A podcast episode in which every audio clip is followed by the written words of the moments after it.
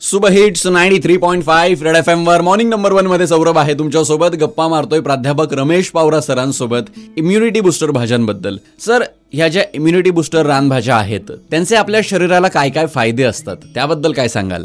आता टाकडा ही जी काही भाजी आहे तर त्या टाकडाचे कोवडे पाने घेतले जातात. ते कोवड्या पाण्याची भाजी तयार केली जाते आणि त्या भाजी एक प्रकारे उष्ण असल्याने शरीरातील वात कफ कमी होतात. शिवाय लहान मुलांमध्ये जे काही कृमी वगैरे जे असतात तर. त्या कृमीसाठी एक ॲस्करिसाइड म्हणून सुद्धा त्याचा एक वापर केला जातो. अच्छा.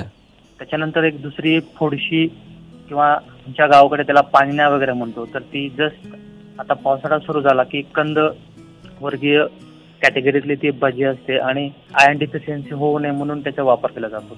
आ, दगडशेपू ही भाजी खोकला वगैरे झाला किंवा दमा वगैरे जर असला तर त्याचे पेस्ट वगैरे तयार केलं जातं किंवा त्याच्या काळा वगैरे तयार केला जातो आणि वापरला जातो. क्या बात आहे. त्यामुळे तुमच्या डाएटमध्ये तुमच्या जेवणामध्ये रानभाज्या असू द्यात त्याचा नक्कीच तुमच्या शरीराला फायदा होईल.